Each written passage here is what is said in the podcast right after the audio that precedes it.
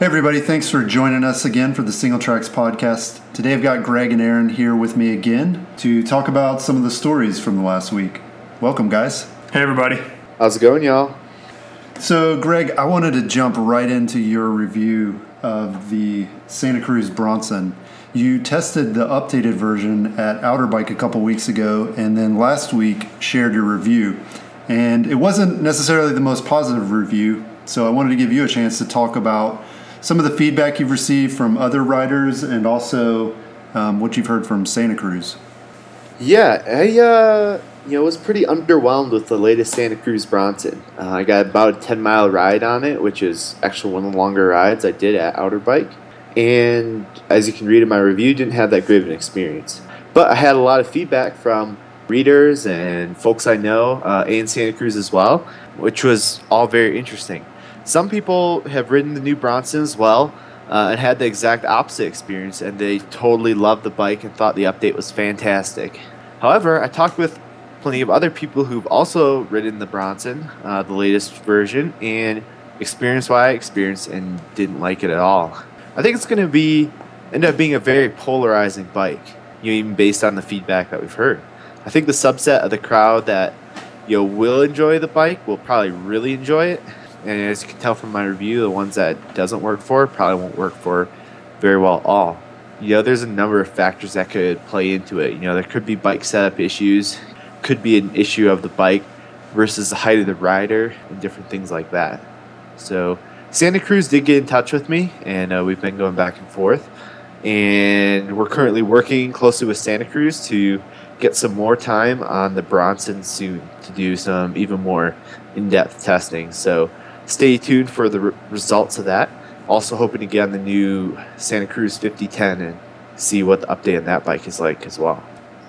Another part of this that I wanted to talk about was just the response to the fact that, that this seemed like a really honest review to a lot of people. Did that surprise you? Uh, you know, honestly, I was a little bit surprised at the response. Um, generally, the response that we see from our audience was extremely positive. Many readers applauded us for the honesty that we exhibited in the review, and you know, I definitely appreciate that.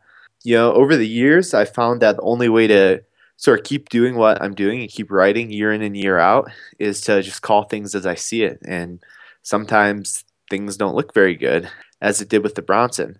I think the one thing that surprised me was that there seems to be this implication that the only honest reviews that are written are the negative ones that are totally bashing the product, which I just don't think is accurate. You know, I've ridden dozens upon dozens of mountain bikes and have enjoyed a lot of them.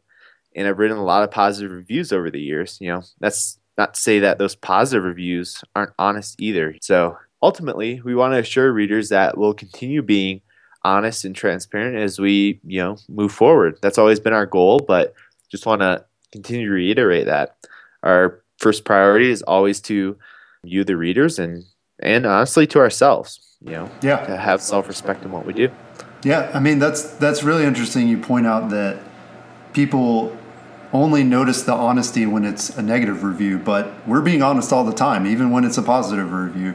Yeah, just to add to what Greg said, it's there. There just aren't that many bad bikes out there right now. Honestly, I mean, I rode eight bikes out out in Vegas during outdoor demo, and while I definitely had my favorites, there's not one of them that I I wouldn't be happy to have in my in my stable. So I, it's just it's a really good time to be a mountain biker. Definitely. Another big article that we had this week was Aaron's article about selling mountain bikes online. And Aaron's actually sold a number of mountain bikes, which makes him a real expert on the subject. So I wanted him to share some stories about some things that he sold online and, and maybe talk about some of the horror stories that he's experienced. Well, yeah, I guess first of all, we've got kind of a notoriously awful post office here in in Georgia. I don't know if it's just the Atlanta area that we're in, or or the whole state, or maybe the whole system. But you know, for instance, the last thing I sold on on eBay just disappeared. You know, of course, I had tracking information on it, and it said it was delayed, and then it said it left the Atlanta facility, and then it said it was in transit, and it just never materialized. So I ended up having to refund the buyer their money on uh, on that end of things, which was unfortunate because then I was out the money and out the item as well. So another thing that I mentioned in my in my article was to to be really honest about the condition of whatever you're selling, if it's an entire bike or if you're selling a handlebar or whatever, just be really honest about the condition because eBay in particular, they, they do give the buyer a lot of protections. And I, I found this out the hard way myself. I sold a crankset on, on eBay and I guess I you know, I took a lot of pictures of it, but I didn't do a good enough job documenting it and there was a little bit of corrosion on the very end of the spindle. I mean, it was a very old crankset, and I didn't sell. I sold it for like fifty dollars or something. But there was some minor corrosion on the spindle, and then the buyer opened a claim with eBay saying that the uh, the item had been damaged in shipping, which you know wasn't actually the case. But uh, obviously, it was corrosion. It wasn't anything that UPS did or anything. eBay of course, sided with the buyer. They took the money back out of my PayPal account from the buyer.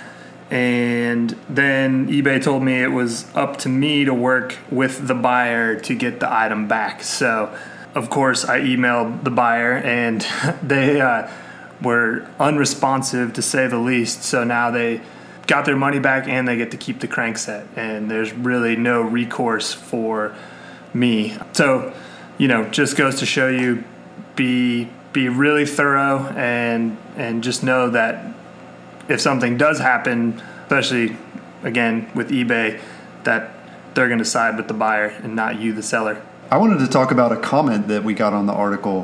One person said that the best way to get cash for your bike or to, to optimize the value of your bike is to sell it piece by piece. Is that something that you found yourself? It can be, but uh, you know, it's it's really a pain in the ass to sell a bike piece by piece when you can offload a, an entire bike in one go, ship it to one person. I'll take the what couple hundred dollar penalty maybe on that just for just for the the sake of not having to list multiple items and ship to multiple people and then also if, if you're going through ebay um, and you have you know an auction format there's really no guarantee how much you're going to get for your parts if you sell it piece by piece. If you're trying to sell a whole bike, my recommendation would be sell the whole thing all in one shot. Don't try to part it out unless you're just a masochist. One thing with that though is sometimes you have a part on your bike that you've upgraded in the past that's worth a heck of a lot more than most people are going to think of. For instance, if you've got like a super nice wheel set on your bike, like most eBay or Craigslist buyers aren't going to be like, oh, this has ENVE wheels, you know. Um, so if you have another cheaper pair of wheels lying around, you know, you could possibly throw a cheaper pair on the bike, sell the complete bike, and then sell off your ENVEs as well and come out ahead. So I've done that a few times myself. Yeah, so a lot of the article too focused on selling on eBay, but a lot of people are using Craigslist to sell bikes as well. I know I've sold some things on Craigslist before, not bikes necessarily, but definitely dealt with a lot of those lowballer type people. Is there are there strategies for dealing with that? Well, you're always going to get lowballers on Craigslist in addition to all the the scam emails. You know, the uh, of course you have the Nigerian prince uh, kind of emails or the person that wants to help you sell your item. But in general, I've had really good luck.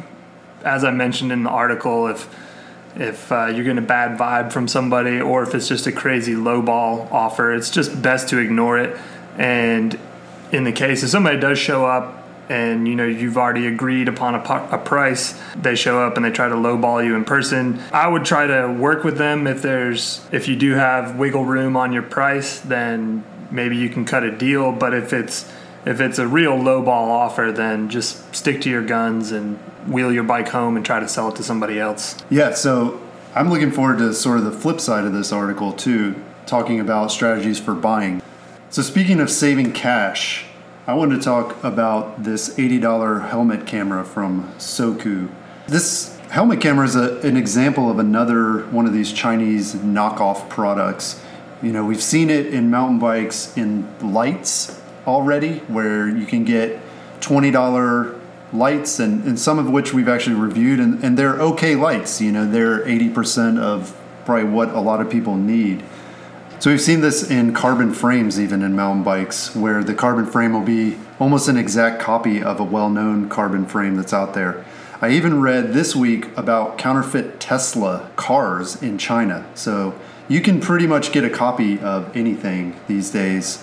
And I wanted to talk a little bit about this camera. They're not claiming it to be a GoPro in any way, but it is compatible with a lot of the GoPro accessories that are out of there. I don't think that GoPro is going to go out of business because of these knockoff cameras. I mean, it's, it's definitely not going to hurt GoPro. In fact, it may be a case of, you know, rising tides lift all boats. So these guys are out there, and, and maybe somebody tries one of their cheap cameras and isn't really satisfied, and so they end up going out and buying the real thing. So I think one of the effects that this will have on existing brands like GoPro is maybe in the short term lower prices. You know, we could see GoPro lowering their prices or at least introducing more affordable cameras like the $129 entry level Hero. Also, I think we're going to see companies like GoPro doubling down on marketing. You know, a big part of what they're doing to differentiate themselves is creating content channels and sponsoring events here in the US, things that these Chinese companies are not necessarily in a position to do. And so, if anything, we're going to see a lot more marketing. So, you guys saw the review and the photos and some of the sample video that I posted. What did you guys think about the quality of that camera? Honestly, for $80, it's kind of hard to beat. I think the Soku camera would be good for someone that maybe is just getting into riding and they're not sure if they're going to really go in depth with the stuff that they want to film. I know a lot of I know plenty of people that have really nice GoPros at home that just sit in a drawer and they they used them a few times when they first got it and then realized how hard it was to edit all the footage. So now they just they would rather not hassle with it. So if you're kind of testing the POV camera market, I think $80 is a pretty you know, it's a pretty low barrier to entry and you know, mountain biking is a rough sport, and if you crash on an eighty dollar camera, you're probably going to be a little less bummed than you would be if you crashed on a you know three or four hundred dollar camera. Yeah, I don't have a ton to add to that. I mean, that's a pretty good breakdown. The one, uh, you know, I was just thinking about whether or not I've used any Chinese knockoff products, and I can't think of any. I think the one downside to some of these Chinese knockoff products is that you can't get hands on with it beforehand, look at it, feel it, and like maybe even test it out.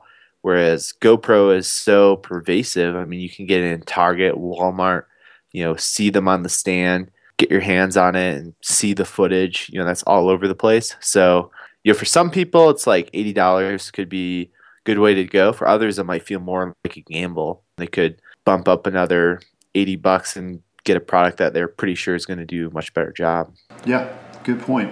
Finally, I want to talk about where we're riding this weekend. I'm going to let you start it off, Greg, since you're in Colorado. Yeah, out here in Colorado, uh, honestly, I'm not really sure what the riding is going to look like for me even over the next week here. We've had a really warm, dry fall, and it's mid October, and we haven't had any significant snow yet. But looking at the extended forecast, we should have a system moving in sometime in the next few days. When exactly it's going to hit's already changed like three times. So, yeah, I'm pretty sure within the next week we're going to drop into winter in the high country. If the snow holds off, I might try to knock out a few more obscure Continental Divide trail segments, a few that are head up over 12,000 feet. But if the snow does hit in the high country, probably go to some more mid elevation trails, kind of over near Fairplay.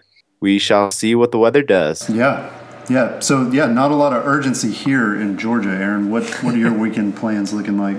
Um, not really sure. I may may try to do a quick overnight trip and sh- do a shakedown with the bike bag dude bike packing setup that I, I referred to in the podcast last week. Just kind of try to figure out what gear I need to bring and how to set it all up on the bike. But if I don't do that, I'll probably just head up to North Georgia. Probably go to you know one of my favorites, Ellijay, and just do a day ride up there. Sweet. And I am not going to be mountain biking, but I will be at a beer festival. So All right. that's almost as good. And it looks like the weather is going to be awesome. So it should be nice sitting outside and sampling some craft brews. Well, awesome, guys. Thanks for sharing, and we'll catch everybody on the podcast next time. Bye, guys. Peace. Later.